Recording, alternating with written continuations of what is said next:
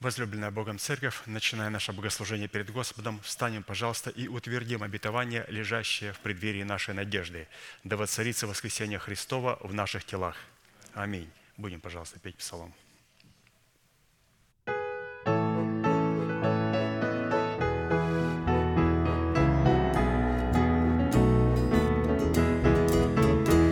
Господь, небес священный,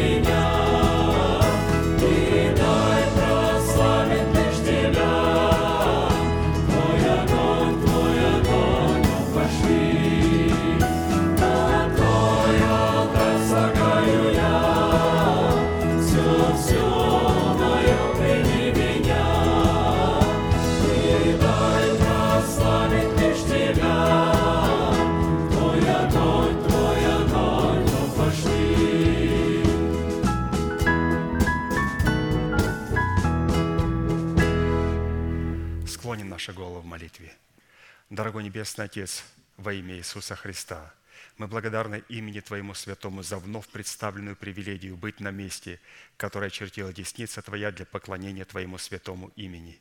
И ныне позволь наследию Твоему во имя кровита завета подняться на вершины для нас недосягаемые и сокрушить всякое бремя и запинающий нас грех. Во имя Иисуса Христа да будут прокляты на этом месте, как и прежде, все дела дьявола, болезни, нищета, преждевременная смерть, демоническая зависимость, разрушение, косность, невежество. Все это да будет проклято и да отступит от шатров святого народа Твоего. И ныне встань, Господи, на место покоя Твоего Ты и ковчег могущества Твоего, и да облекутся святые Твои спасением Твоим, и да возрадуются пред лицом Твоим. Дай нам больше от Духа Твоего, пропитай нас Духом Твоим святым, позволь нам найти светлое лицо Твое. Мы благодарим Тебя, что это служение верено в Твои божественные руки, и мы молим Тебя, продолжай вести его рукою сильную и превознесенную. Великий Бог, Отец, Сын, Дух Святой. Аминь. Будьте благословенны. Садись, пожалуйста.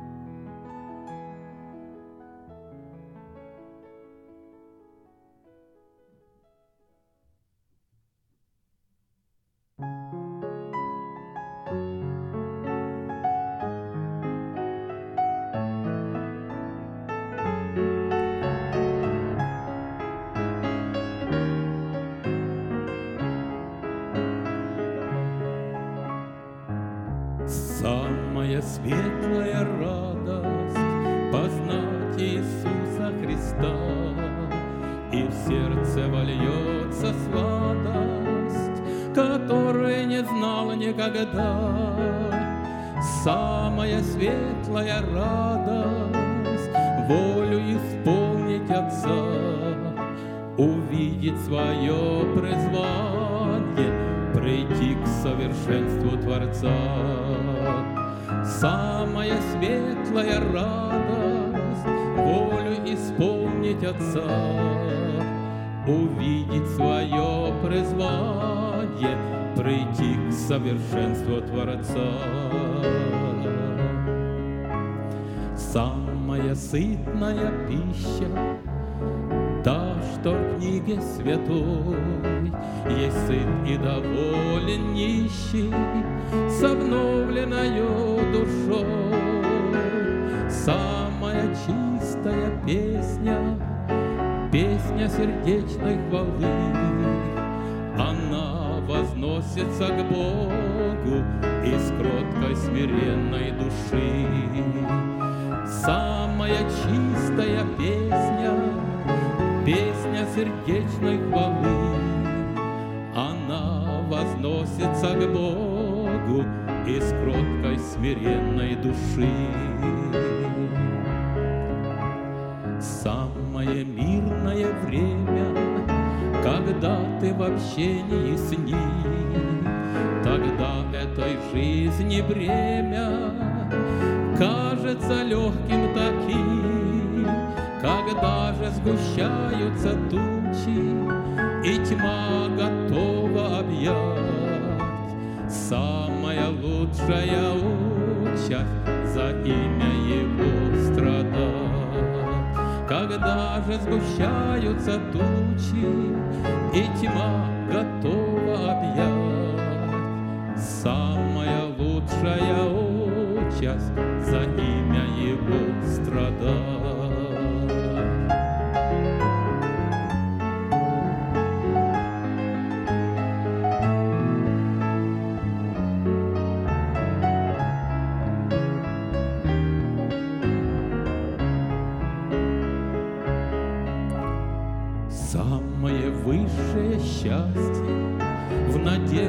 Христа ожидать, облечься в Его воскресенье и новым творением стать. Самое высшее счастье учение Христова познать, наполниться всей полнотою и Богу во всем угождать. Самое высшее счастье учение Христова познать, наполниться всей полнотою и Богу во всем угождать наполнится всей полнотою и Богу во всем угождать.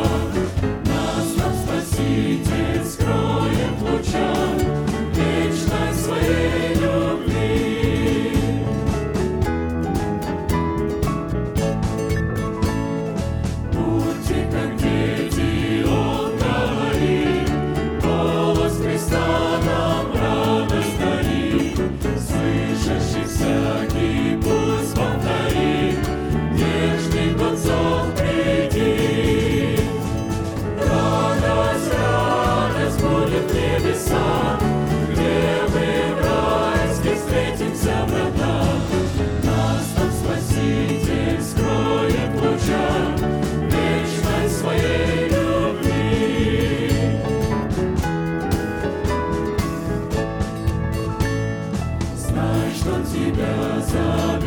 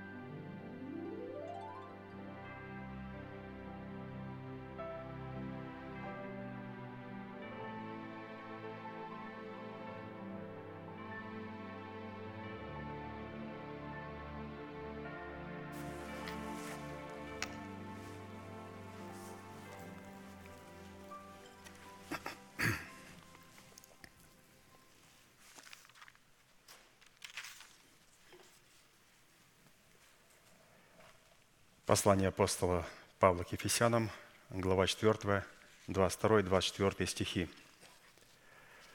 «Отложить прежний образ жизни ветхого человека, истлевающего в обольстительных похотях, а обновиться духом ума вашего и облечься в нового человека, созданного по Богу в праведности и святости истины. Право на власть – отложить прежний образ жизни, чтобы облечь свои тела в новый образ жизни. Именно это главная тема на прочитанное место. И для выполнения этой повелевающей заповеди, записанной у апостола Павла и представленной нам в серии проповедей апостола Аркадия, задействованы три судьбоносных, повелевающих и основополагающих действия – это отложить, обновиться и облечься.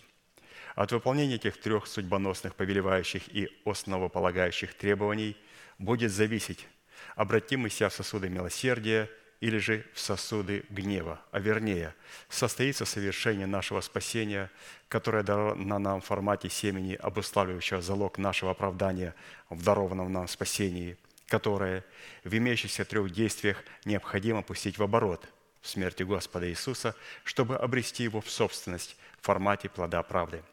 В противном случае мы утратим оправдание, данное нам формате залога навсегда – и в связи с этим мы остановились на иносказании 17-го псалма Давида, который раскрывает содержание правовой молитвы в восьми именах Бога Всевышнего.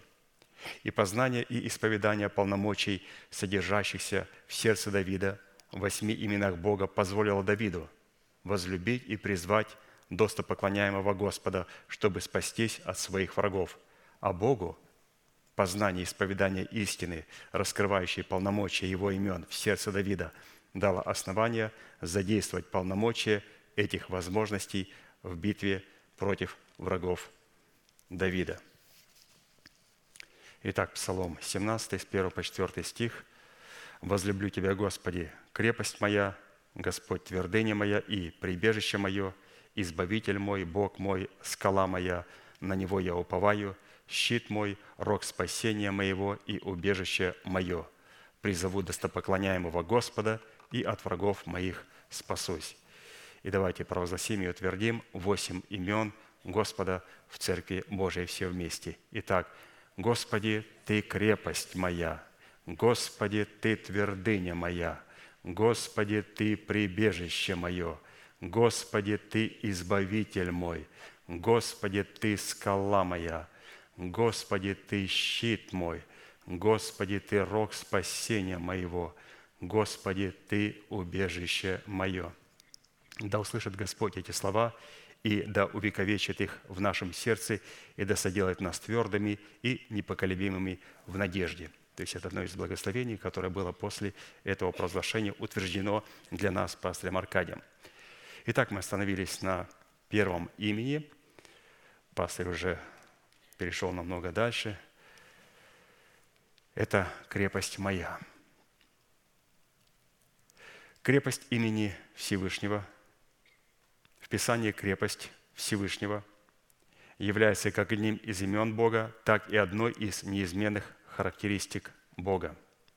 На иврите слово «крепость», относящееся к Богу и к Его Слову, содержит в себе такие неземные достоинства. Итак, крепость имени Всевышнего – это созидающая и сокрушительная сила Слова Всевышнего. Это мощь, могущество и потенциал в Слове Всевышнего. Это возможность Всевышнего и способность Всевышнего.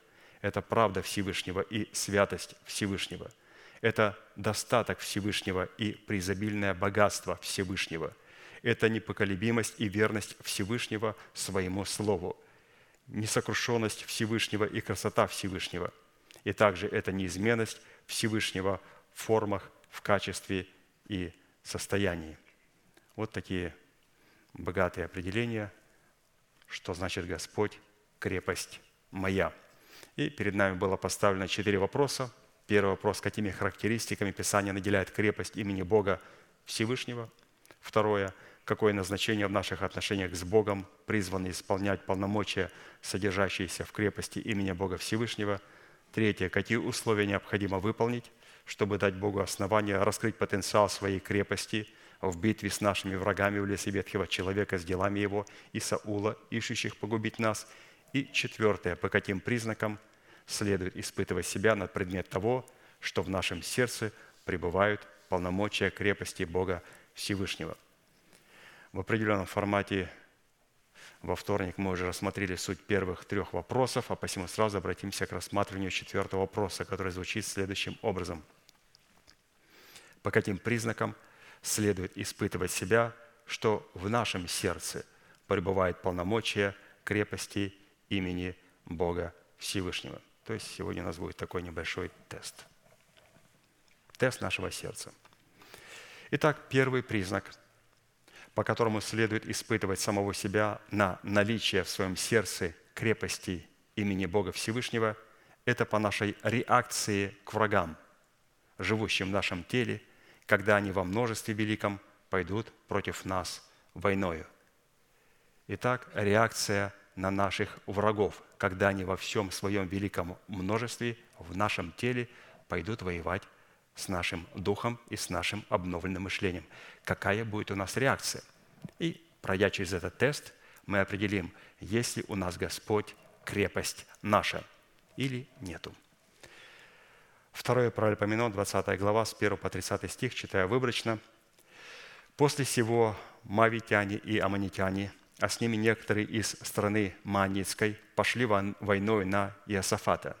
И пришли и донесли Иосафату, говоря, идет на тебя множество великое из-за моря, от Сирии, и вот они в Хацасон Фамари, то есть в Енгедии. И убоялся Иосафат, и обратил лицо свое взыскать Господа, и объявил пост по всей Иудее. И собрались иудеи просить помощи у Господа, и всех городов иудиных пришли они умолять Господа. И когда они выступили, стал Иосафат и сказал, «Послушайте меня, иудеи и жители Иерусалима, верьте Господу Богу вашему и будьте тверды, верьте пророкам Его, и будет успех вам». И был страх Божий на всех царствах земных, когда они услышали, что сам Господь воевал против врагов Израиля. И спокойно стало царство Иосафатова, и дал ему Бог его покой со всех сторон. То есть пастор прочитал всю главу, но я не, не лучший чтец, я выборочно прочитал, чтобы вас сильно как говорится, не обременять своим чтением.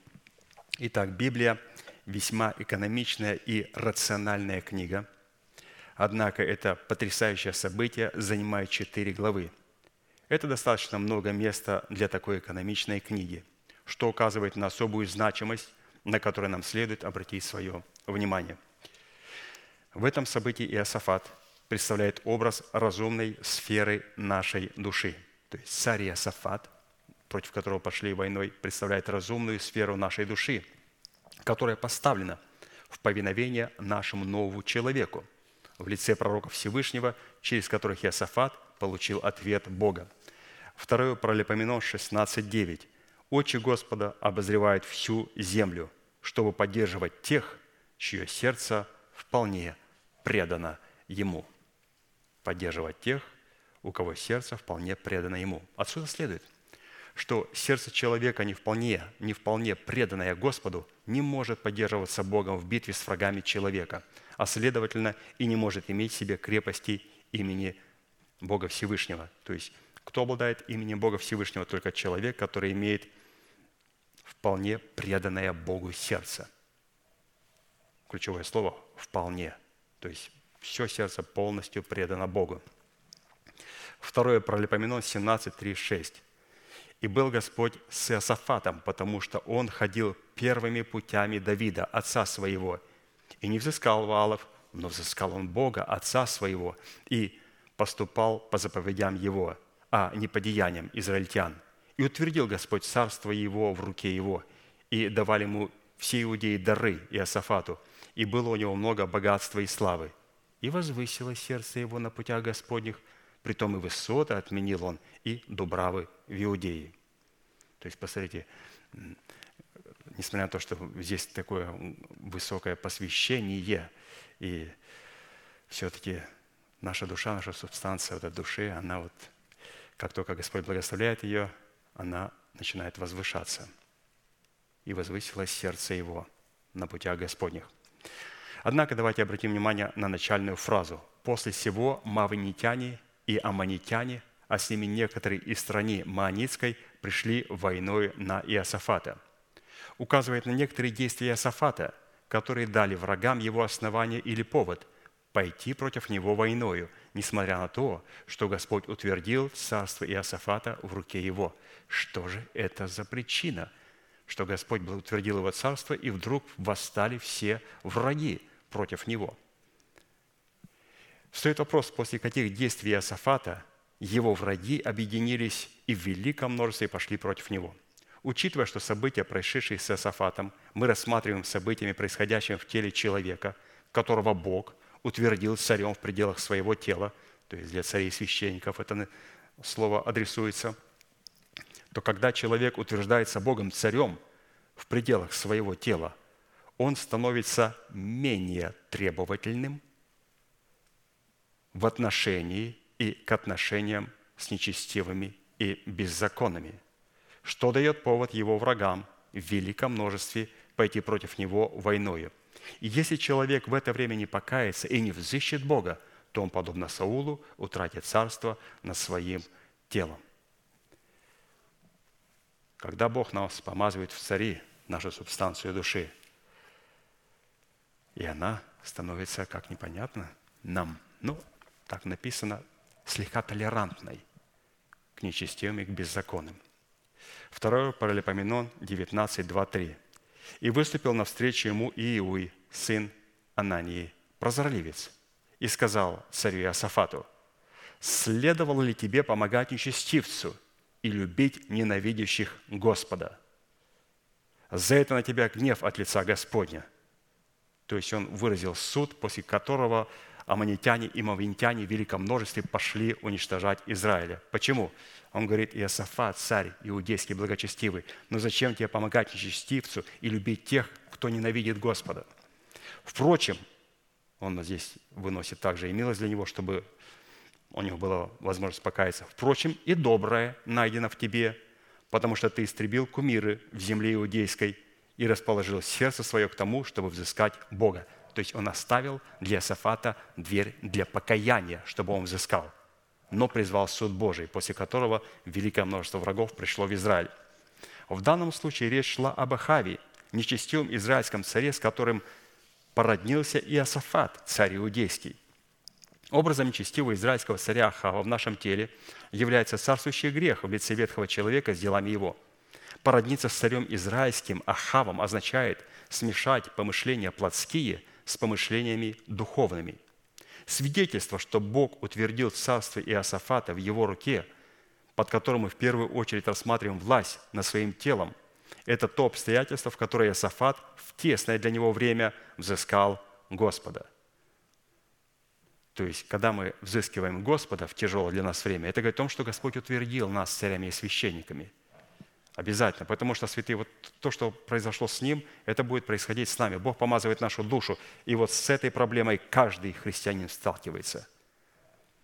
Ну, вся-то суть пастор обращает внимание, а как он отреагирует, когда придут на него враги. Он покаялся и начал взыскивать Господа. Все. Когда наш царь, наша душа, помазанная субстанция, начинает каяться и искать Господа, это говорит о том, что Господь утвердил данного царя. Это благословенный царь, царь иудейский – и убоялся Иосафат и обратил лицо свое взыскать Господа и объявил пост по всей Иудее. И собрались иудеи просить помощи у Господа. Из всех городов Иудиных пришли они умолять Господа. Итак, взыскать Господа означает осветиться, что позволило Иосафату восстановить правильные отношения с Богом, после которых Бог через пророка Иозиила обратил на него свою милость и вновь облег его полномочиями своей крепости – Взыскав Господа, мы задействуем жезл наших уст, как в сражении с нашими, как в сражении со всеми врагами нашего тела, находящегося под властью царствующего греха в лице нашего ветхого человека с делами его, так и со всеми синагогами сатаны, царствующими в религиозном мире, что даст нам покой со всех сторон. И был страх Божий на всех царствах земных, когда они услышали – что сам Господь воевал против врагов Израиля, и спокойно стало царство Иосафатова, и дал ему Бог его покой со всех сторон. Однако, опять все возвращается на свои круга.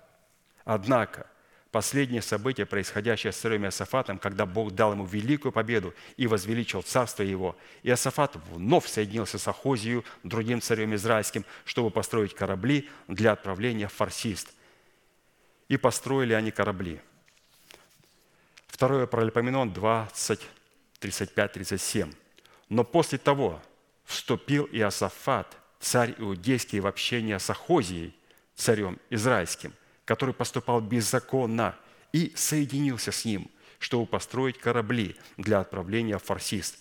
И построили они корабли в Ецион Гавери. И изрек тогда Елизер, сын Додавы из Мареши, пророчество на Иосафата, говоря, «Так как ты вступил в общение с Ахозией, то разрушил Господь дело твое». И разбились корабли, и не могли идти в Фарсис. И пастор делает заключение для нашей души, для нашего Иосафата помазанного. Нам следует быть бдительными, чтобы не увлекаться как гением своего собственного интеллекта, так и выбросами интеллекта беззаконных людей и служений, имеющих вид благочестия, силы же его отрекшейся. Вот такой первый признак, святые. Вот такой первый признак, он, видите, направлен прямо к нашей душе, к нашему царю, который представляет разумные возможности нашей души. То есть Бог нас спас. И для того, чтобы с нами иметь общение, Он имеет общение с уверенными человеками. Что такое суверенный человек? Это помазанный человек. Что такое помазанный человек? Это законная юридическая суверенная власть. Ему необходимо для того, чтобы нас с нами общаться, помазать все субстанции. Нас, помазать нас. И, конечно же, здесь аммонитяне возрадовались на нас помазание. Саул обрадовался, и Иосафат. Душу надо тоже помазать. Почему? Потому что Богу необходимо общаться с человеком, с уверенным. Что Господь не знал, как мы слышали, что будут проблемы. Знал. Но Богу нужен человек. И ключевое слово – суверенный человек. Суверенный человек – это значит человек, имеющий юридическое право общаться с Богом, независимый человек, человек, который может делать определенный конкретный выбор. То есть законная власть, когда Бог помазал, Бог никогда не общается с незаконной властью. Почему Он нас помазал? Чтобы наша душа и наш дух, и мы, наше тело приходило к Нему помазанной. То есть Он называет нас законной властью. Но до тех пор, пока мы находимся в душевности, то, разумеется, за этой законной властью в этот белый дом забегает наш враг – ну, в данном случае, разумеется, была душа, это не был нашим врагом. Разумеется, в нашем теле пребывает, как мы знаем, аммонитяне, мавентяне, они тоже помазаны на власть. Но все-таки давайте обратим все-таки внимание ключевое вокруг Иосафата, как мне это понравилось, что как он отреагировал на то, что Господь вот возбудил против него и позволил врагам прийти в землю Иудину. Он взыскал Господа. Но ключевое слово, недостаточно об этом забывать. Надо постоянно быть бдительным, как пастор написал. Почему? Потому что душа – это такая важная субстанция, что когда проблема, она обращается к Господу, Господь помогает, и когда Он дает победу, она же душа. Это прекрасный, добрый Иосафат. Моментально, ровно через минуту человек начинает превозноситься. Да, Господь меня благословил, потому что вот потому что и начинает человека, почему вы, как вы достигли таких успехов? И все. И Господь пропадает полностью с нашего плана, и мы начинаем говорить о своих достоинствах. Начинаем хвалиться и показывать свои достоинства.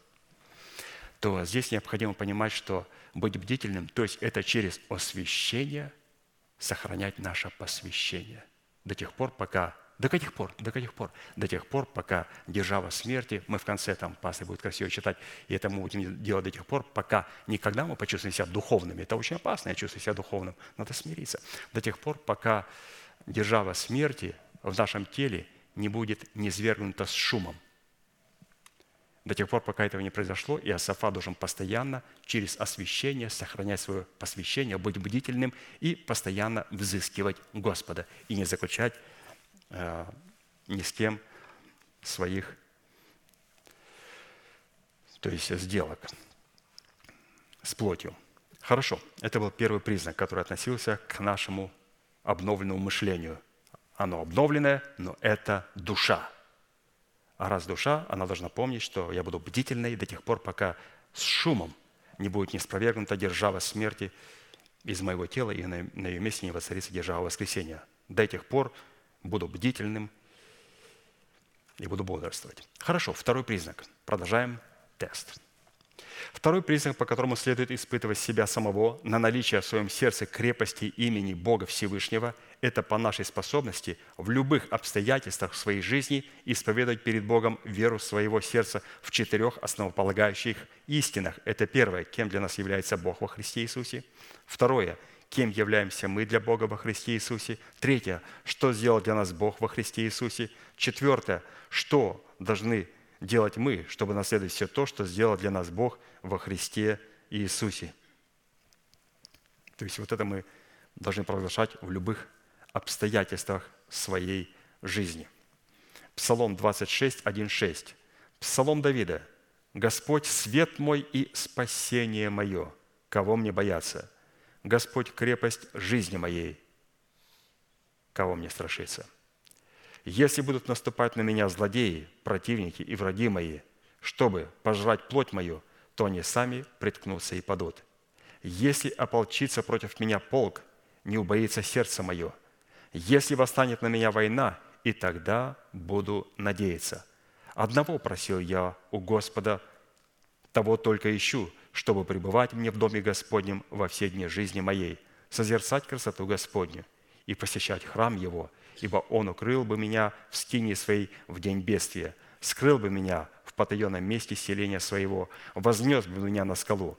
Тогда вознеслась бы глава моя над врагами, окружающими меня, и я принес бы в его скинии жертвы славословия, стал бы петь и воспевать перед Господом. Итак, крепость имени Бога Всевышнего представлена в данной констатации в сочетании еще с двумя другими именами Бога Всевышнего – которые растворены друг в друге и обнаруживают себя в характеристиках друг друга. Это Господь свет и Господь Спаситель. То есть мы вначале прочитали «Господь свет мой и спасение моего, кого мне страшится Господь, крепость жизни моей». То есть крепость не может быть без имени Бога свет и вытекающего из него спасения – Еще раз, крепость имени Бога Всевышнего представлена в данной консультации в сочетании еще двух с двумя другими именами Бога Всевышнего, которые створены друг в друге, обнаруживают себя в характеристиках друг друга. Это Господь Свет и Господь Спаситель. Отсюда следует, что наличие крепости имени Бога Всевышнего в нас призвано испытывать и подтверждаться в нашем сердце характеристиками света Всевышнего и спасения Всевышнего – то есть, напомню, святые, мы проверяем признаки наличия. Когда мы говорим, Господи, Ты крепость моя, Господь говорит, как у тебя со светом, из которого выходит спасение, или же твое спасение, оно имеет отношение к свету Слова Божьего у Рима и Тумима. Потому что когда мы говорим крепость, Господь слышит совершенно другие слова. И здесь пастор интересно говорит, что он видит свет и спасение, два имени Бога. Таким образом, Бог во Христе Иисусе – обнаруживая себя в нашем сердце в достоинстве и крепости своего имени, растворенного в достоинствах своего имени света и спасения. Такое слияние имен Бога в нашем сердце является свидетельством, кем для нас является Бог во Христе Иисусе, что сделал для нас Бог во Христе Иисусе и кем являемся мы для Бога во Христе Иисусе. Разумеется, при одном условии, что мы заплатим цену за право наследовать все то, что сделал для нас Бог во Христе Иисусе – или же дадим Богу основания обнаружить и явить себя в нашем сердце в достоинстве крепости своего имени, растворенного в достоинствах своего имени, как света, так и спасения. При этом следует обратить внимание на последовательность, в которой расположены имена, имена Бога Всевышнего. Еще раз, Господь свет мой и спасение мое, кого мне бояться, Господь крепость жизни моей, кого мне страшиться. То есть свет, от которого происходит спасение, и которое позволяет Богу быть крепостью нашей жизни. Напомню, мы проверяем признаки наличия крепости Господа Вседержителя. Соработа своей верой с полномочиями, содержащимися в достоинстве имени Спаситель, невозможна без познания имени Бога Всевышнего в достоинстве полномочий света – равно и соработать с полномочиями, содержащимися в крепости имени Бога, невозможно без познания имен Всевышнего, содержащихся в достоинстве Его имен света и спасения. На страницах Священного Писания при сотворении неба и земли Бог в первую очередь, в первую очередь открыл себя в имени свет. Бытие 1, 1, 5. Вначале сотворил Бог небо и землю, земля же была безвидна и пуста, и тьма над бездной, и Дух Божий носился над водою. И сказал Бог, да будет свет. Вот это имя, с которого Бог начинает являть свое спасение и свою крепость. Бог видит все с одного света. У него все заключается в одном свете, если в человеке свет. А потом будем искать спасение и крепость, и Господь, Ты рог спасения моего. Вначале, если в человеке свет Слова Божьего. И увидел Бог свет, что он хороший. И отделил Бог свет от тьмы, и назвал Бог свет днем, а тьму ночью, и был вечер, и было утро, день один. Уникальность этого света состояла в том, что он был поставлен во главу всего последующего творения, которое исходило от этого света, и было поставлено под ответственность этого света. То есть все имена святые, все творение, вся суть моего бытия стоит в зависимости от имени Бога свет святость Божия. На иврите само слово «свет» обладает различными определениями, призванными исполнять различные назначения в зависимости от цели, которую преследует Бог в проявлении ипостаси своего света. Итак, свет включает в себя такие определения. Это жизнь, воскресенье, рассвет, утро, день Христов. И это истина, правда и суд. Вот с чего начинаются святые все – все наше спасение. Там должен быть жизнь, воскресенье, рассвет, утро, день Христов, истина, правда и суд. Вот база для спасения. Только через познание Бога в полномочиях Его имени в достоинстве света, просвещающего всякую тьму, мы можем прийти к Богу, чтобы наследовать спасение, как в полномочиях Его имени Спаситель, так и в полномочиях Его имени крепость. Потому что – спасение от власти греха и смерти приходит через спасительный свет – воскресения Христова, который является результатом заместительной смерти Господа Иисуса за наше спасение. Спасение – это искупление или же цена, заплаченная за спасение избранного Богом остатка от власти тьмы или от власти унаследованного нами греха, производящего смерть. Имя Спаситель несет в себе содержание искупления – или же находит свое выражение в имени Искупитель, что на иврите означает «агнец», «яхвы», «сущий», «жизнь», а посему «спасать» означает воскрешать, оживлять, оставлять живых, сохранять в живых. Иоанна 8, 12. Опять говорил Иисус к народу и сказал им, «Я свет миру». Он сразу положил вот этот свет – свою жизнь, воскресенье, рассвет, утро, день Христов, пришествие Христова, Иисус, истину, правду, суд. Он все это положил, сказав, «Я свет миру.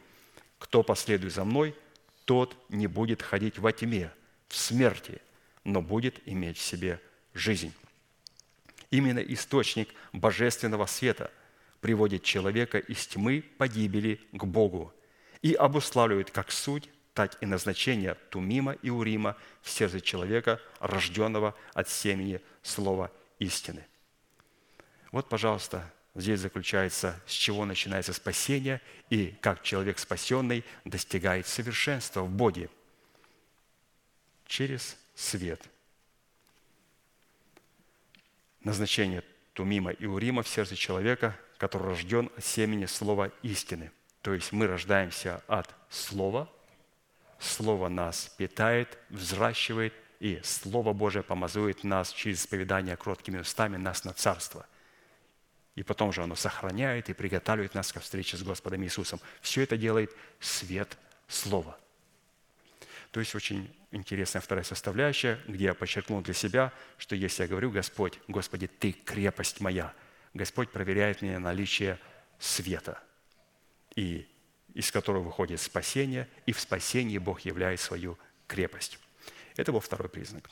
Третий признак, по которому следует испытывать самого себя на наличие в своем сердце крепости имени Бога Всевышнего, это по нашей способности, когда нам тайно будут поставлены сети, в это время исповедовать перед Богом свою ненависть к почитателям суетных идолов. Вот когда почитатели суетных идолов будут ставить для нас такие сети западню, мы будем исповедовать силу Божию, чтобы посрамить их. Псалом 31.9. «Выведи меня из сети, которую тайно поставили мне, ибо Ты – крепость моя. В Твои руки предаю дух мой. Ты избавлял меня, Господи Божий истины. Ненавижу почитателей суетных идолов, но на Господа уповаю – буду радоваться и веселиться о милости Твоей, потому что Ты презрел на бедствие мое, узнал горесть души моей и не предал меня в руки врага, поставил ноги мои на пространном месте». То есть, Господи, Ты крепость моя, здесь фигурирует. И, кстати, это одна из исповеданий Господа Иисуса, когда Он был на Голгофе. То есть, какой Он туда слух э, смысл вложил. Он говорил, в руки таю твои предаю дух мой. Ну, обычно художники сразу кисточку краски в руки, красивый мужчина, свинцом, слегка окровавленное лицо, три гвоздя, красиво поднятые глаза к небу. Господи, в руки Твои предаю дух мой. Давайте посмотрим, что это было. Ненавижу. После того, когда псалмопевец сказал, предаю дух мой в руки Твои – Дальше он говорит, мы должны подразумевать, что Христос имел в виду, когда он говорил, он проклял беззаконных. Это очень страшное проклятие, когда говорит, Господи, в руки Твои предаю дух мой для тех, кто поставил для меня сети. Псалмопевец говорит, я ненавижу почитателей суетных идолов. На Господа уповаю. Поставь меня на пространном месте, воскреси меня, Отец. Вот что включает в красивую фразу. Господи, в руки Твои предаю дух мой – да будут прокляты нечестивые. Господи, вспомни меня, когда буду в аду, и поставь меня на пространном месте Твоего воскресения. Воскреси меня. Исходя из смысла имеющего изложения, люди, тайно поставившие сети Давиду, это почитатели суетных идолов. А посему способность выходить из сети, которые нам тайно были поставлены, является свидетельством того, что в нашем сердце пребывает крепость имени Бога Всевышнего. Следует иметь в виду, что если существует, следует иметь в виду, что если существуют сети почитателей суетных идолов, именуемые сетью дьявола, за которыми стоят организованные силы тьмы во главе с нашим ветхим человеком, то также существуют и сети почитателей Бога Всевышнего, именуемые неводом Царства Небесного, за которыми стоят организованные силы света, представляющие силу истины, начальствующего учения Христова и силу Святого Духа, открывающего истину в сердце – и прежде чем мы начнем рассматривать сети почитателей суетных идолов, нам необходимо будет хотя бы в кратких определениях рассмотреть сети почитателей Бога, что поможет нам с одной стороны отделить добро от зла, а с другой стороны принимать добро и отвергать зло, представленное в сетях смерти. Итак, давайте посмотрим, что такое сети Царства Небесного, а потом посмотрим, что такое сети почитателей суетных идолов. Но ну, вначале положительные сети – сеть или же невод, особенно когда его вот используют для рыбной ловли. Почитателей Бога Всевышнего на иврите звучит так. Что это за сети у Бога в Царстве Небесном? Вот и божественные сети Царства Небесного. Сети Его – это истина, Слово Божье, помазанное силой Святого Духа. Это учение о порядке Царства Небесного в сердце человека. Обратите внимание, вот эти все истины, он говорит, а ну-ка закиньте сети. И поймали – а другие не поймались. Почему? Потому что эти сети называются учение о теократическом порядке в Царстве Небесном. Господь говорит, тех, которых не поймали, они не должны быть, быть пойманы. Почему? Потому что эти сети рассчитаны на тех людей, которые принимают божественный порядок Царства Небесного, а они не были пойманы. Это также благоухание Христова, распространяемое почитателями Бога. Сети Божии – это также алканье и жажда слышания Слова Божьего – это уста, исповедующие веру Божию, пребывающие в сердце. То есть всякий раз, когда мы слышим Слово Божие, человека, представляющего отцовство Бога, мы должны понимать, это сети Царства Небесного. Это то, через что Господь говорит, я увлеку ее в пустыню. Как увлеку?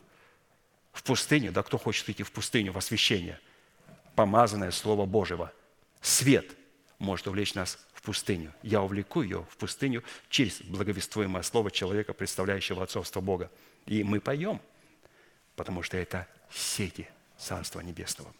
Также сетями почитателями Бога Всевышнего, положительными, является учение человека, исполненного мудростью Тумима и Урима. Притча 13.15. Учение мудрого – источник жизни, удаляющий от сетей смерти. То есть источник жизни – это сети Царства Небесного, которые удаляют нас от сетей смерти и погибели. Также сетями почитателей Бога Всевышнего является страх Господень, в котором они пребывают, и который пребывает в их сердцах, служащий источником жизни, удаляющий от сетей смерти. Страх Господень – источник жизни, удаляющий от сетей смерти. Притча 14.12. То есть одни сети нас забирают для того, чтобы удалить от других сетей. То есть Бог закидывает свои сети, дьявол закидывает свои сети. Божьи сети – это страх Господень. А у сатаны это страх человеческий. Вот что скажут люди? Я вот хожу перед людьми. Ну, мы все до определенного времени ходили перед людьми. Ну, то есть, а что, теперь должен вести себя вот так, попросил, вот, все, не буду больше ходить. Вот покажу, кто я есть. Не надо показывать. Не надо хамить, не надо грубить. Ходить перед людьми – это значит не зависит от их мнения. Это не говорит о том, что я должен показать, на какой противный на самом деле человек. Нет, я должен вести себя порядочно – но ходить перед людьми – это зависит от их мнения, а не зависит от мнения Слова Божьего. Но мы должны вести себя очень порядочно, то есть вести себя воспитанно. Это не говорит о том, что мы ходим перед людьми. Но мы не зависим от мнения людей, когда они дают нам оценку либо сильно высокую, либо сильно низкую. Мы ходим перед Богом и позволяем Слову Божьему давать нам оценку.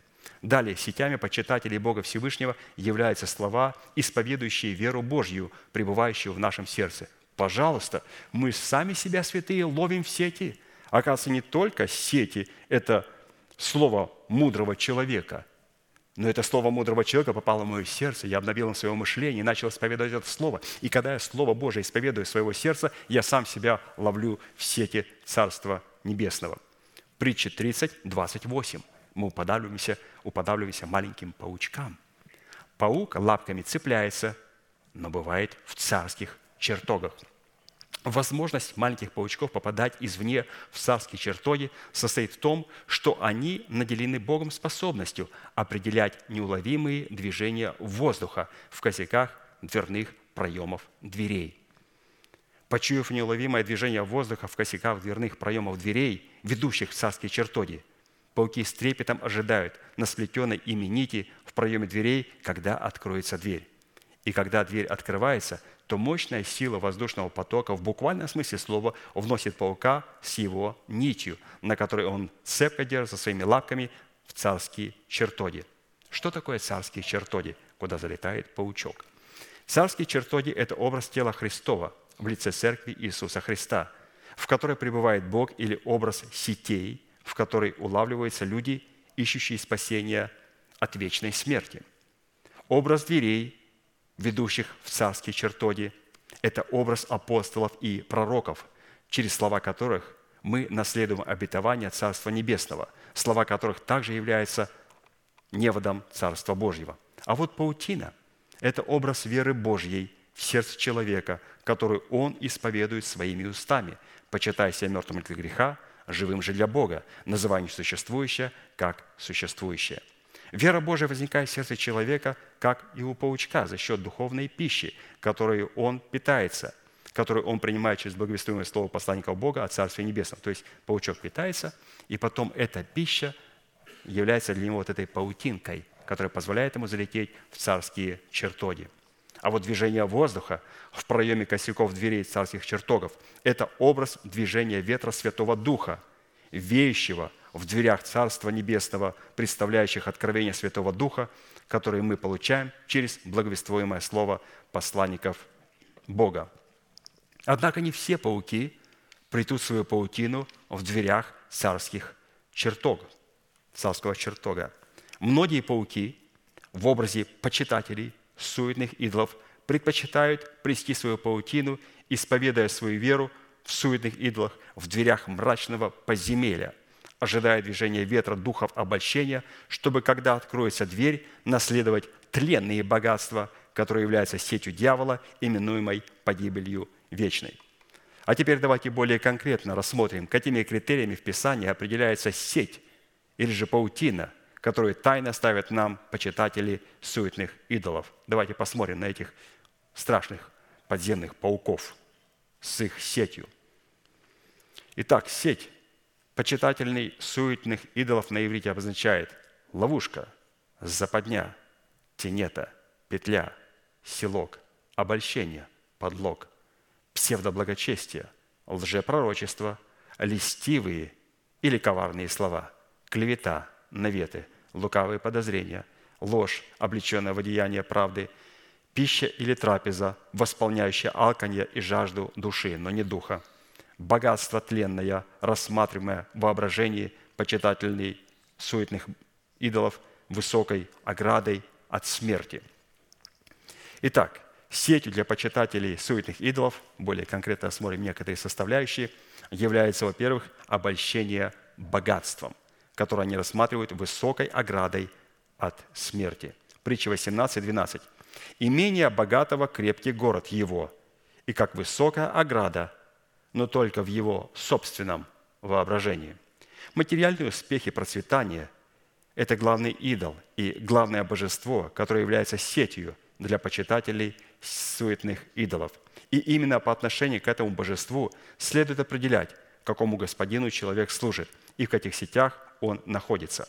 Луки 16, 13. «Никакой слуга не может служить двум господам, ибо или одного будет ненавидеть, а другого любить, или одному станет усердствовать, а о другом не родить. Не можете служить Богу и мамоне». Далее, сетью для почитателей суетных идолов является их собственная трапеза в предмете их суетного мышления и исповедания этого мышления, которое призвано помрачать их глаза и сделать хребет их согбенный. То есть то, что они говорят, исповедуя наличие тьмы в своем сердце, это является этой сетью, которая их, как паутина, полностью покрывает и приготавливает для вечной погибели. Римлянам 11 глава, со 2 по 10 стих. «Или не знаете, что Писание говорит о в повествовании об Илии, как он жалуется Богу на Израиле, говоря, «Господи, пророков Твоих убили, жертвенники Твои разрушили, остался я один, и моей души ищут». Что же говорит ему божеский ответ? «Я соблюл себе семь тысяч человек, которые не преклонили колен перед валом. Так и в нынешнее время по избранию благодати сохранился остаток. Но если по благодати, то не по делам – иначе благодать не была бы уже благодатью. А если по делам, то уже не благодать, иначе дело не есть уже дело. Что же? Израиль чего искал, того не получил. Избранные же получили, а прочие ожесточились. Как написано, Бог дал им дух усыпления, глаза, которыми не видят, уши, которыми не слышат, даже до сего дня. И Давид говорит, да будет трапеза их сетью – тенетами и петлею возмездия им. Да помрачатся глаза их, чтобы не видеть, и хребет их да будет согбен навсегда. Сетью дьявола служат и сами почитатели суетных идолов в чертах своего характера, первого им от суетной жизни их отцов. Характер почитателей суетных идолов проявляется в их жизни, в следовании своим собственным желаниям, их собственной воле и пренебрежительном отношении к своему окружению, что говорит об эгоистическом их характере и их заботе только о себе. А посему сеть дьявола на иврите обуславливает характер человека. Сеть дьявола – это своевольный, самодовольный, самонадеянный, своенравный, самоуверенный, дерзкий, строптивый. Вот если все эти, вот эти характеристики есть, все. Человек находится в сетях дьявола. Он сам запутался в своей собственной паутине – Далее. Сетью почитателей суетных идолов являются для нас жители земли ханаанской и идолы, которым они служат. Образ хананиян, живущих в нашем теле, который является для нас сетью и которых нам следует прогнать от лица своего, это черты нашего характера. унаследованные нами от суетной жизни отцов и душевные люди, понравишься нам. Они тоже сюда включаются. Вот, ну, посмотрите, то есть с нашим характером прямо уходят и люди тоже, да? Это черта нашего характера, унаследована нами от светной жизни отцов, и также душевные люди вместе с ними, которые нравились нам, как нравились Хали. То есть, ой, очень интересно.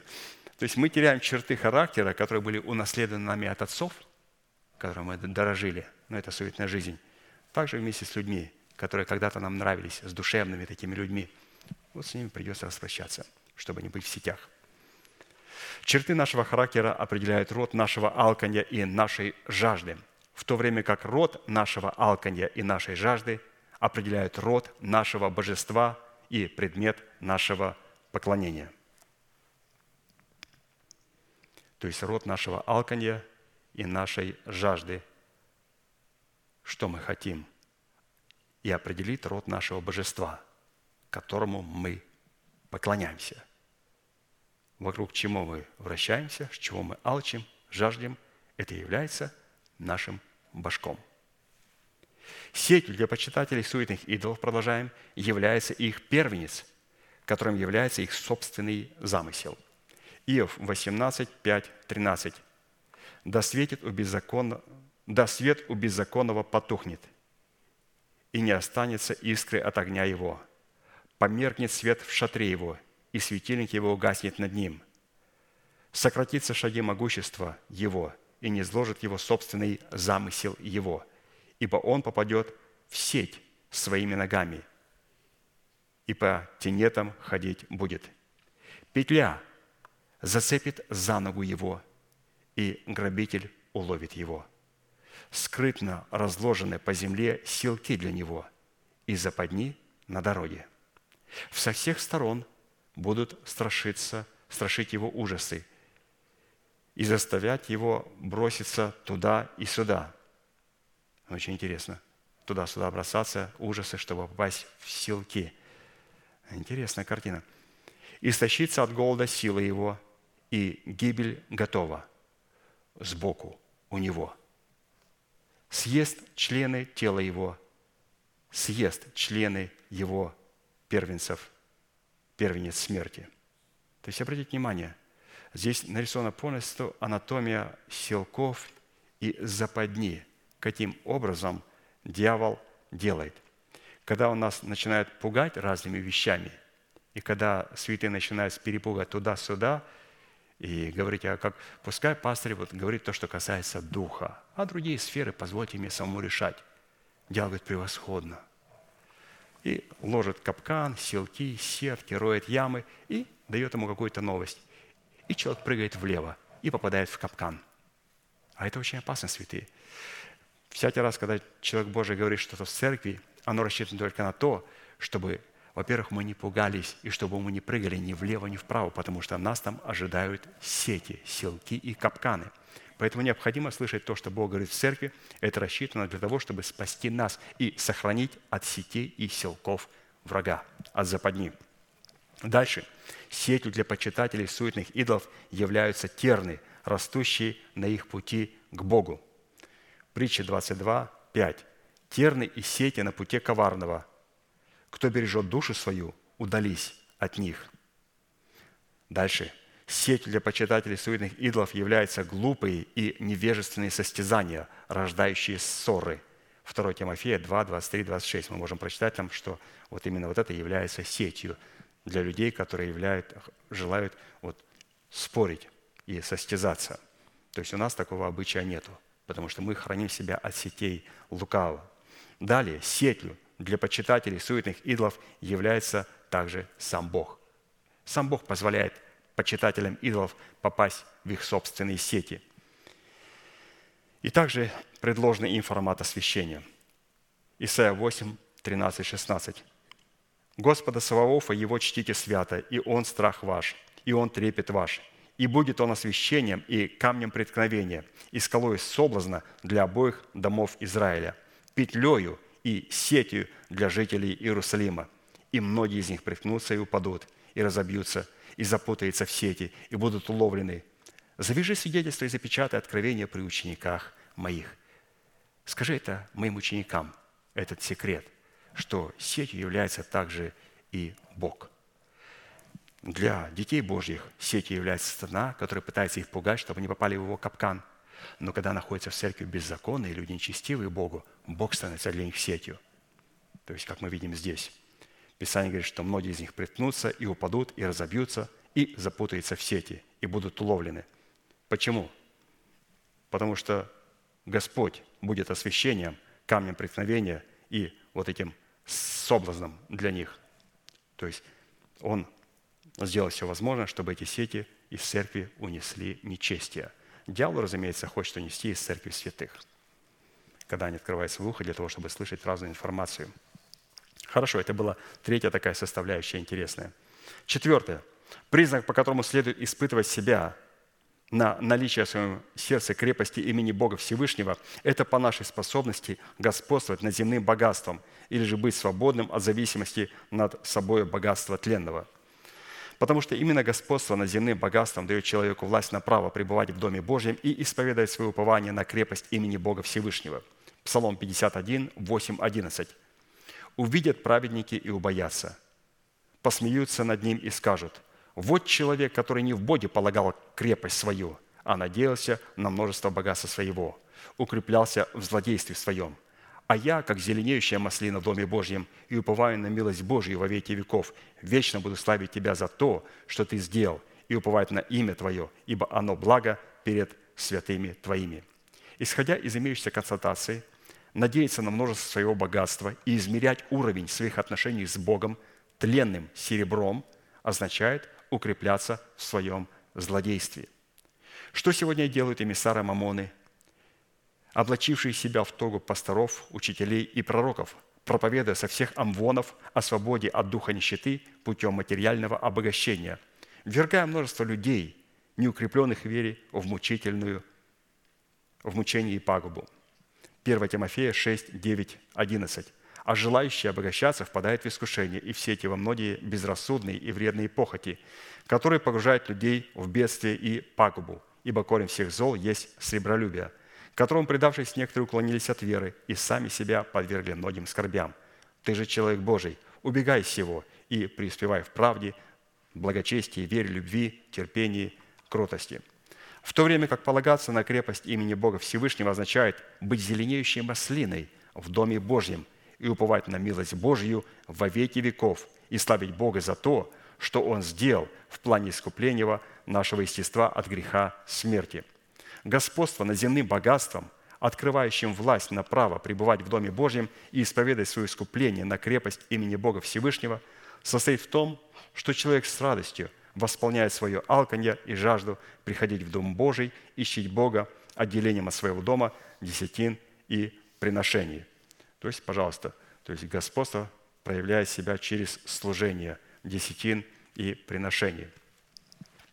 То есть у человека могут быть большие богатства, и он может Бога чтить десятинными приношениями. У человека может быть ничего, и он вот может быть вот таким злодеем. То есть все определяется через наше служение Богу в десятинах и приношениях. Потому что только в радости, отделяя от дома своего десятины и приношения, и принося их в Дом Божий – которым является то собрание, в котором мы получаем духовную пищу. Мы поклоняемся в духе и истине и демонстрируем свободу от богатства тленного. Вот, пожалуйста, как хорошо и понятно сказано, что служение десятины приношений показывает мою свободу от богатства тленного. Как понятно и хорошо – Хорошо, пятый признак, по которому следует испытывать самого себя на наличие в своем сердце крепости имени Бога Всевышнего, это по нашей способности давать Богу основания, показать на нас знамения во благо нам, чтобы ненавидящие нас были постажены. То есть, Господи, покажи нам мне знамение Твое, чтобы ненавидящие нас были постажены. Знамение? Какое знамение? Псалом 85, 16, 17 презри на меня и помилуй меня, даруй крепость твоему, твою рабу твоему, и спаси сына рабы твоей. Покажи на мне знамение во благо, да видят ненавидящие меня и устыдятся, потому что Ты, Господи, помог мне и утешил меня». Вот хорошее предложение. Послушаем, пожалуйста. Знамение, которое будет служить нам во благо, это избавление нашей души и нашего тела от ненавидящих нас врагов, как внутри нашего тела, так и вне нашего тела, то есть в церкви.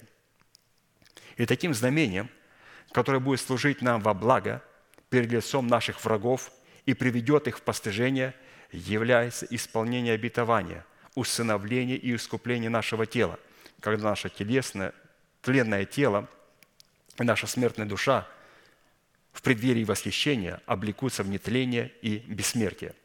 Вот давайте посмотрим, как это написано в первом послании к Коринфянам, 15 глава, 53-57 стих, где Господь покрывает позором ад.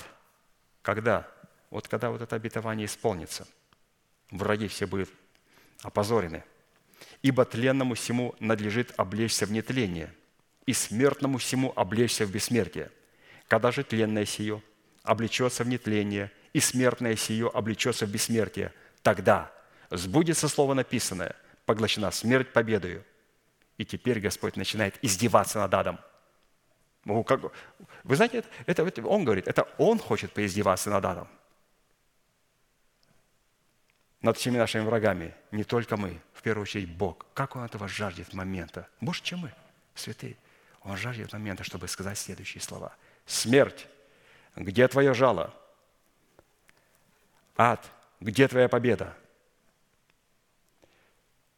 Вот, вот это предложение, это, знаете, полная насмешка над смертью – Смерть, где твое жало?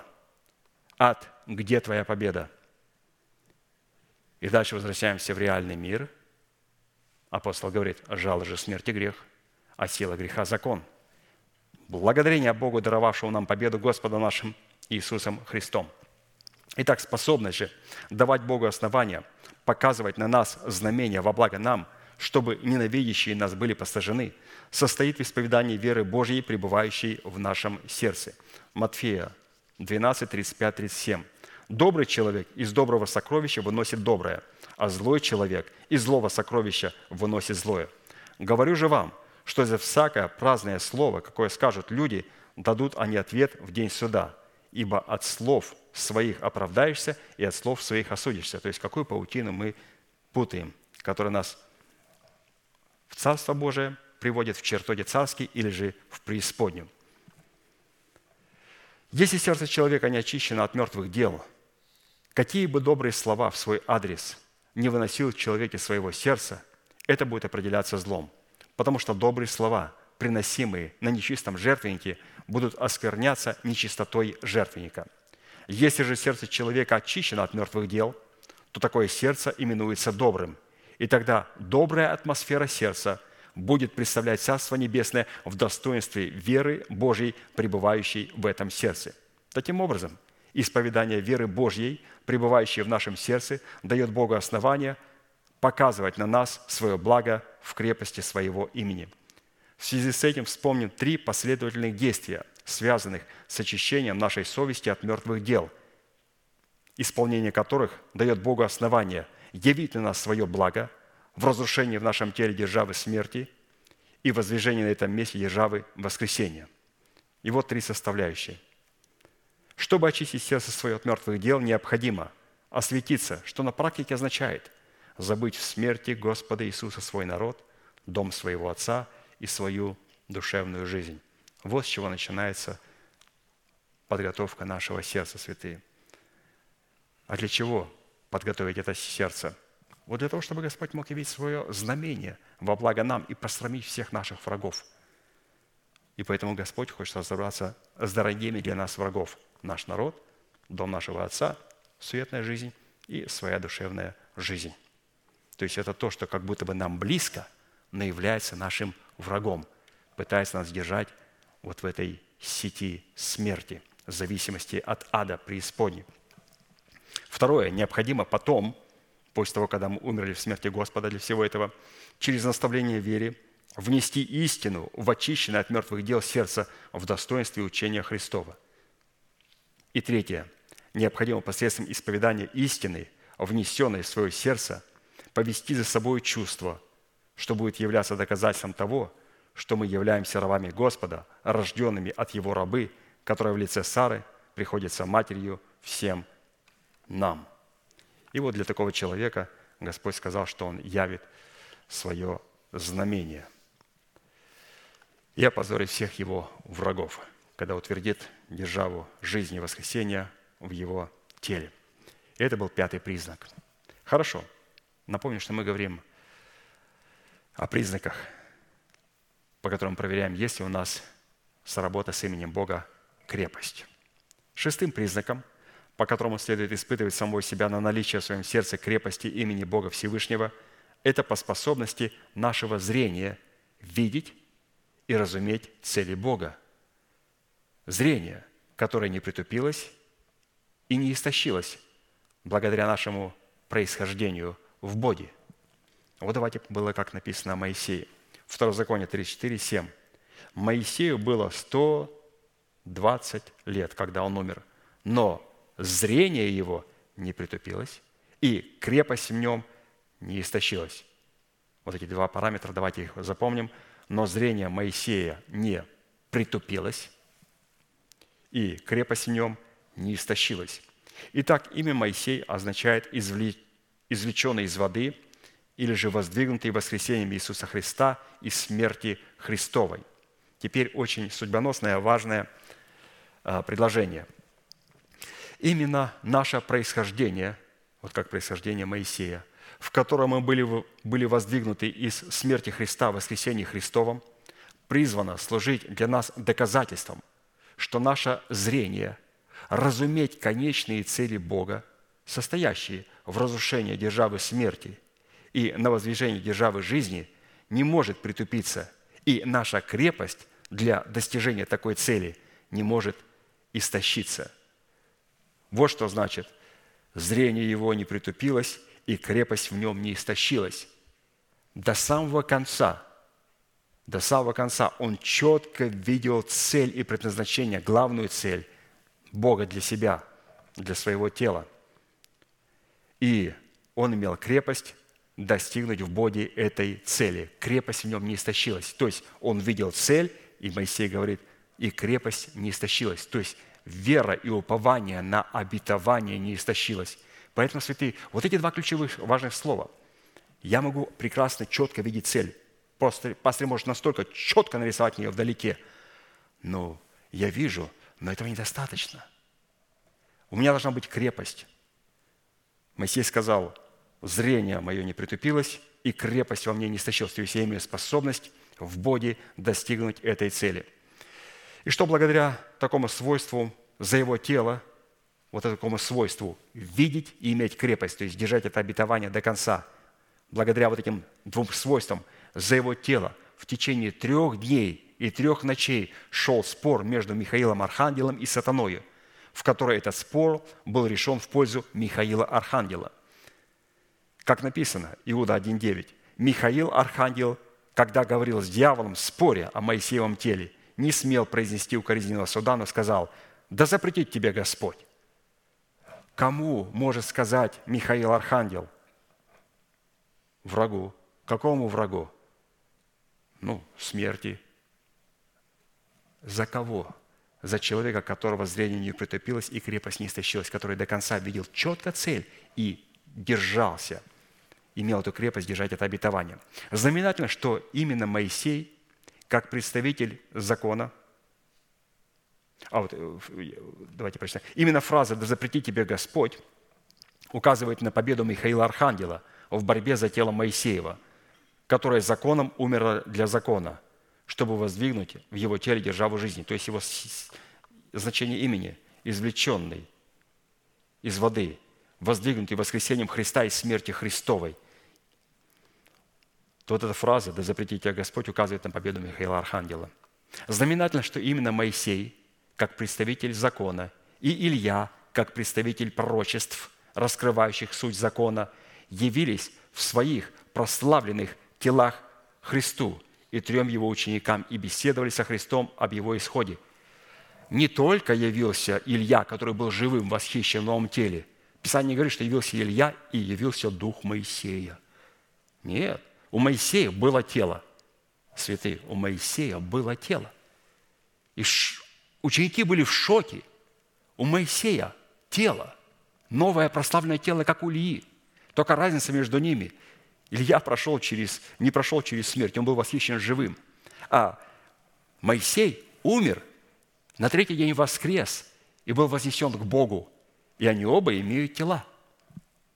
И не могут мертвые учить живых. Только живые могут учить Господа Иисуса. Поэтому явились два человека, которые имели тело. Вот давайте прочитаем Матфея 17, 4, 7. При всем Петр сказал Иисусу, «Господи, хорошо нам здесь быть. Если хочешь, сделаем три кущи, тебе одну, и Моисея одну, и одну Илии». Когда он еще говорил, все облако светлое осенило их. И все глаз из облака глаголящий, «Сей есть Сын мой возлюбленный, в котором мое благоволение, его слушайте». И, услышав, ученики пали на лица свои и очень испугались. Но Иисус, приступив, коснулся их и сказал, «Встаньте и не бойтесь». Итак, если при осознанном решении мы обладаем готовностью законом умереть для закона, то есть явить вот это полномочия в имени Моисей, чтобы жить для умершего и воскресшего, это означает, что наше зрение не притупилось. Мы видим цели Божии, клятвенное обетование, и крепость наша не истощилась, что указывает на тот фактор, что наше сердце обладает наличием крепости имени Бога Всевышнего. Седьмое. Признак, по которому следует испытывать себя на наличие в своем сердце крепости имени Бога Всевышнего, это по принесению Богу первого плода жатвы, обусловленному в образе нашего первенца в достоинстве имени Рувима. То есть у нас должен быть первенец Рувим. Бытие 49, 3. Рувим, первенец мой, ты крепость моя. Мы говорим об имени Бога крепость. Как я могу сработать с его крепостью? Говорит, чтобы сработать, необходимо родить вот этого Рувима. Ты крепость моя и начаток сила моей, верх достоинства и верх могущества. Следует сразу провести параллель между назначением имени Рувима, первенца сына Иакова, и назначением имени Мафусала, первенца сына Еноха. Эти сыновья являлись первенцами или первым плодом, который представляет в нашем теле образ нового или сокровенного человека, пришедшего в меру полного возраста Христова. Бытие 5, 21, 24. Енох жил 65 лет и родил Мафусала. И ходил Енох перед Богом по рождению Мафусала 300 лет и родил сынов и дочерей. Всех же дней Еноха было 365 лет, и ходил Енох перед Богом, и не стало его, потому что Бог взял его. Нам известно, что Мафусал означает «прогоняющий смерть», в то время как имя Рувим означает «крепость, содержащая в себе начальствующую силу верх достоинства и верх могущества». То есть Мафусал, прогоняющий смерть, Рувим – крепость.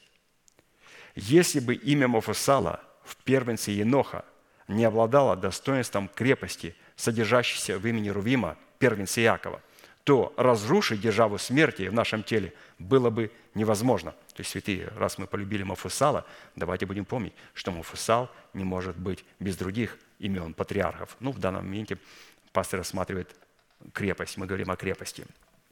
Вот это должно быть качество явлено у нас. Этот патриарх вместе с Мафусалом должен быть рожден в нас. Мафусал, прогоняющий смерть, Рувим – крепость, которая содержит в себе начальствующую силу, верх достоинства и мерх могущества – Именно крепость в имени Рувима открывает полномочия в имени Мафусала, разрушившего в нашем теле державу смерти. А посему, рассматривая крепость имени Бога Всевышнего в имени Рувима, мы, по сути дела, рассматриваем потенциал крепости в имени Мафусала. Или же, говоря о крепости Бога, мы рассматриваем вот этого Мафусала, которого необходимо родить в преддверии надежды. А посему Мафусал незримо всегда присутствует в имени Рувима – равный Рувим, незримо всегда присутствует в имени Мафусала. Несмотря на то, что Рувим, первенец Иакова, не соответствовал достоинству своего имени, достоинство этого имени, несущего все полномочия крепости имени Бога Всевышнего, представленное в имени Мафусала, нисколько не пострадало и нисколько не утратило своего предназначения. То есть у Мафусала, обратите внимание, пастор говорит, что Мафусал-то сохранил достоинство имени Рувима в себе, вот эту крепость. Может быть, патриарх Рувим – сын Иакова, не сохранял этого достоинства. Ну, Мафусал сохранил имя Рувима в своей жизни. Как красиво сказано, обратите внимание. Нам следует не терять. Иногда говорят, вы знаете, иногда говорят, что какое красивое имя, меня бы этим именем назвали. Святые, у вас в духе есть это имя. Вот, если бы меня назвали таким красивым библейским именем, а меня назвали вот каким-то именем. Друзья, Мафусал у Рувима забрал имя. Мы можем все имена забрать, все имена Божьи, которые нам нравятся, мы можем все их забрать, но в них должны явиться определенные качества. Нам следует не терять бдительности ни на минуту до тех пор, пока... Так, подождите, я забежал наперед, тут сижу, разговариваю. Но несмотря на то, что Рувим первым Исаакова не соответствовал достоинству своего имени, достоинство этого имени, несущего все полномочия крепости и юга Всевышнего представленного Вимим, встал ни сколько не пострадал, ни сколько не утратил свое предназначение. Да, нам следует не терять бдительности ни на минуту до тех пор, я это еще медленно прочитал, Пастор, папа, пастор попросил, не торопись. У меня и такой брейк стоит, и знаете, как торможу? Мне вообще трудно. Я не могу медленно говорить. Он говорит, не торопись. Ты же видишь, я не тороплюсь. Но когда идет слон, и когда моськи, он говорит, моськи, не торопись.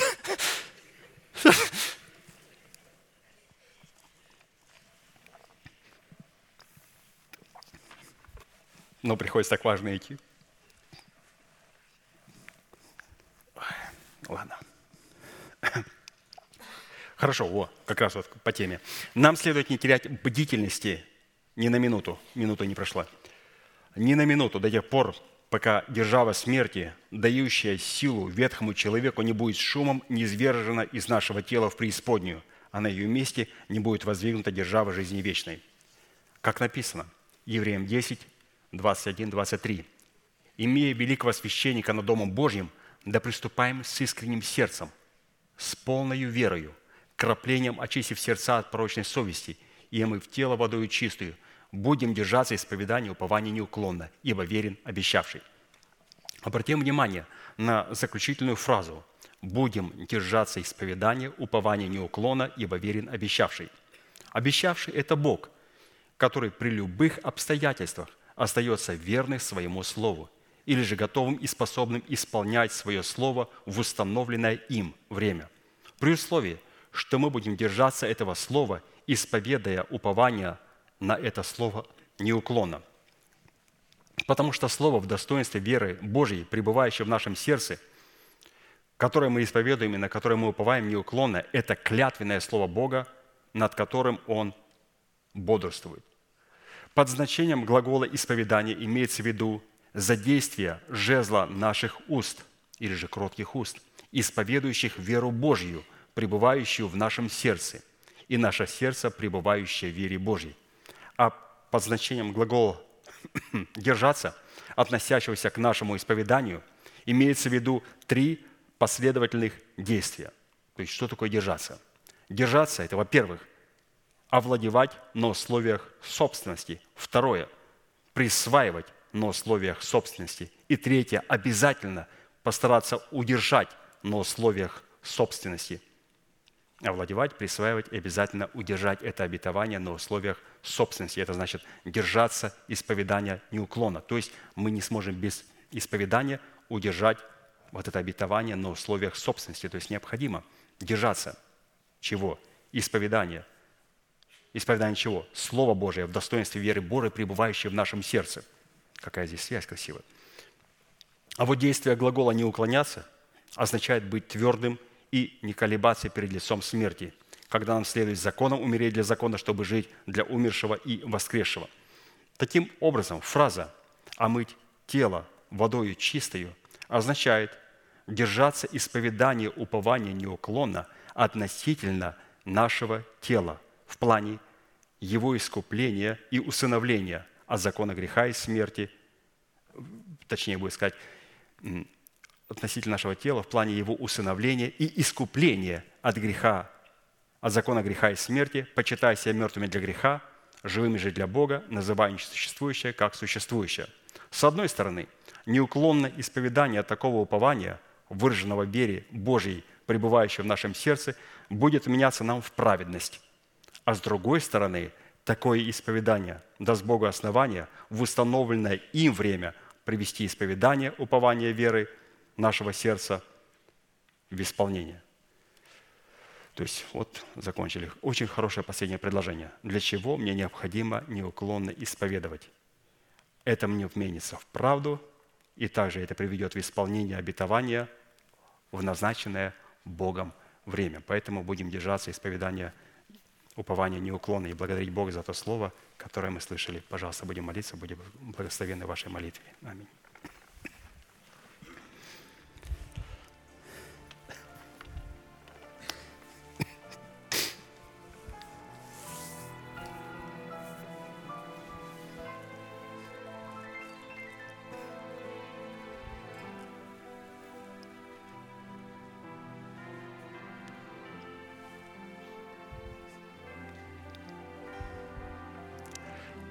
Дорогой Небесный Отец, во имя Иисуса Христа, мы благодарим Тебя за великую привилегию находиться на месте, которое чертила десница Твоя для поклонения Твоему святому имени. Мы благодарим Тебя, что сегодня на основании Твоего Слова, Дорогой Небесный Отец, во имя Иисуса можем превознести Твое святое имя. И мы благодарим Тебя за крепость Твоего имени – и мы благодарим Тебя, Господь, во-первых, за свет, за свет жизни, за свет воскресения. Мы благодарим Тебя, Господь, за День Христов. Мы благодарим Тебя, Господь, за Твою славу, за Твою святость, за Твое Слово, за Твои заповеди, за Твою правду и за Твой суд. Мы благодарим Тебя, Господь, за Твой свет, который был явлен нам. И мы благодарим Тебя, Господь, что Ты поместил наше спасение и могущество – и силу, и крепость своего имени в свете Твоего Слова. И мы молим Тебя, Господь, продолжай нам. И продолжай, Господь, нас взращивать в свете Твоего Слова. Мы благодарим Тебя, Господь, за то, что Ты возродил нас посредством Слова. Ты взращиваешь нас посредством Слова. Ты помазываешь нас посредством этого Слова. И сохраняешь нас от сетей ада и преисподней, от лукавого – через, Господь, Твое Слово, через Твой божественный свет. Мы благодарим Тебя за Сына Твоего, который был истинным светом. И поэтому, Господь, мы находимся сегодня в Нем, признав этот свет Божий в лице, Господь, избранного Богом остатка, в лице добродетельной жены, в лице тесных врат. И мы благодарим Тебя, Господь, что, находясь здесь, мы признали, Господь, власть и величие Твоего Слова в нашем духе. Мы благодарим Тебя, Господь, за Твое Слово, которое Ты преподнес превыше всякого имени Твоего. И всякое имя Твое находит свое место в Твоем святом Слове. И мы благодарим Тебя, Господь, что Ты явил нам откровение, открыл через помазанника Твоего полномочия, которое находится в свете Твоего Слова имени крепость. И мы молим Тебя, Господь, чтобы сегодня крепость Господа, Его могущество и сила была возвеличена, Господь, в нашей молитве, для того, чтобы Ты, Господь, мог задействовать полномочия своей крепости и обратиться, Господь, против наших врагов. Поэтому, Господь, мы вместе с теми благочестивыми царями хотим взыскать Тебя – и хотим, во-первых, покаяться, Господь, если когда-то мы уповали на себя, на свою силу, на силу своих коней и колесниц. Мы каемся, Господь, в этом во имя Сына Твоего Иисуса Христа. И мы молим Тебя, Господь, прости нас.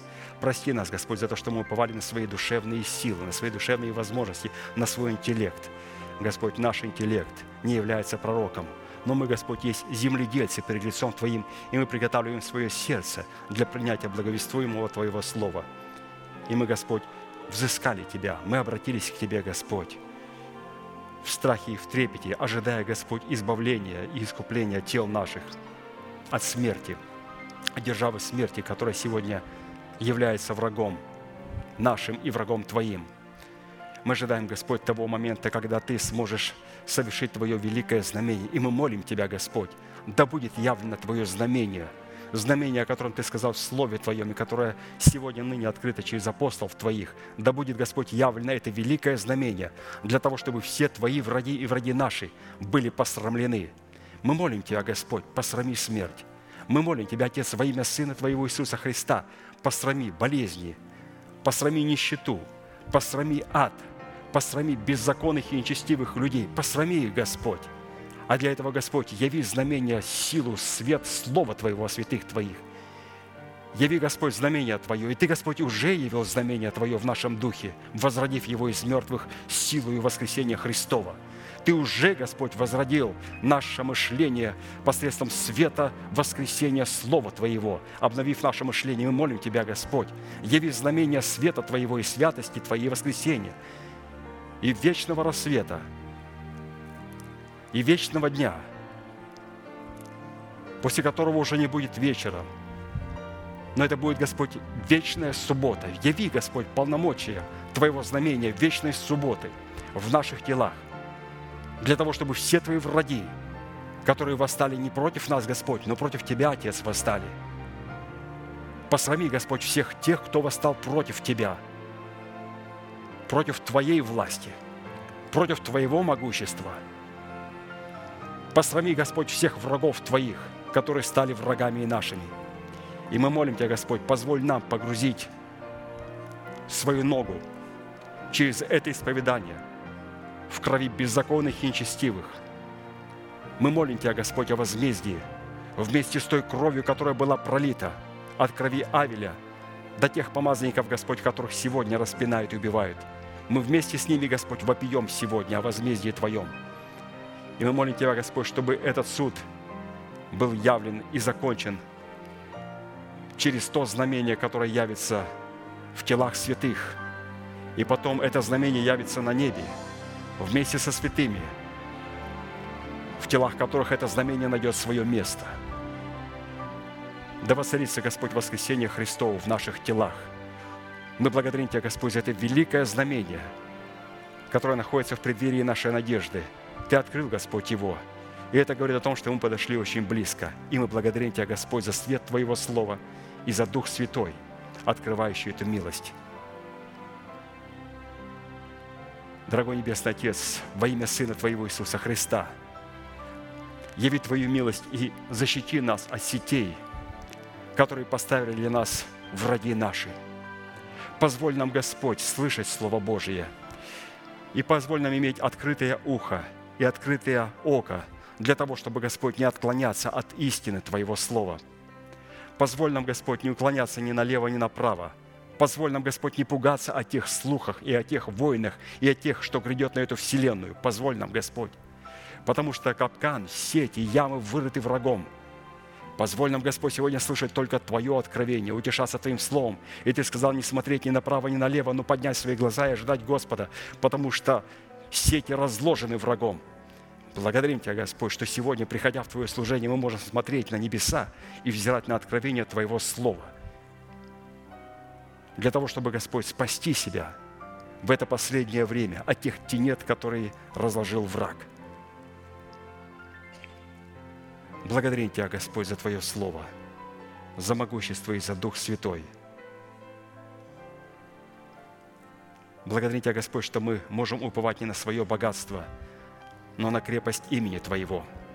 Благодарим Тебя, что Ты позволил нам сегодня иметь зрение, духовное зрение, которое не притупилось ты позволил нам видеть цель, и мы с каждым днем видим ее четче и лучше. Господь, с каждым днем наше зрение улучшается. Это обетование становится ясным и понятным для нас. И это говорит о том, что Господь, зрение не только не притупилось, оно становится острее и лучше с каждым днем, Господь.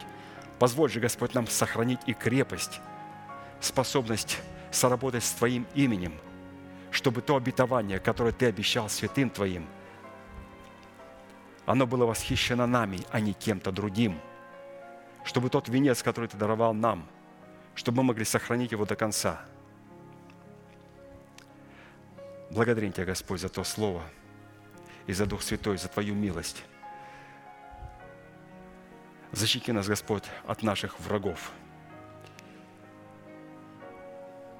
Мы молим Тебя, Господь, что все те враги, которые выступили против святых Твоих, против Церкви Твоей – Отец, во имя Сына Твоего Иисуса Христа, мы обращаемся к Тебе, и мы взыскали Тебя, И мы молим Тебя, Отец, во имя Сына Твоего Иисуса Христа, возбуди несогласие между ними. И пускай они поразят друг друга. И пускай те тенеты и те сети, которые они расставили для святых Твоих, они попадутся и запутаются в них. А нам, Господь, яви милость Твою и свет лица Твоего в Слове Твоем. И мы, Господь, с трепетом и с большой жаждой ожидаем откровения Твоего, которое мы будем слышать в пятницу и воскресенье. Мы благодарим Тебя, Господь, и преклоняемся перед Тобою, наш великий Бог, Отец и Дух Святой. Аминь. Отче наш, сущий на небесах, да святится имя Твое, да придет царствие Твое, да будет воля Твоя и на земле, как и на небе.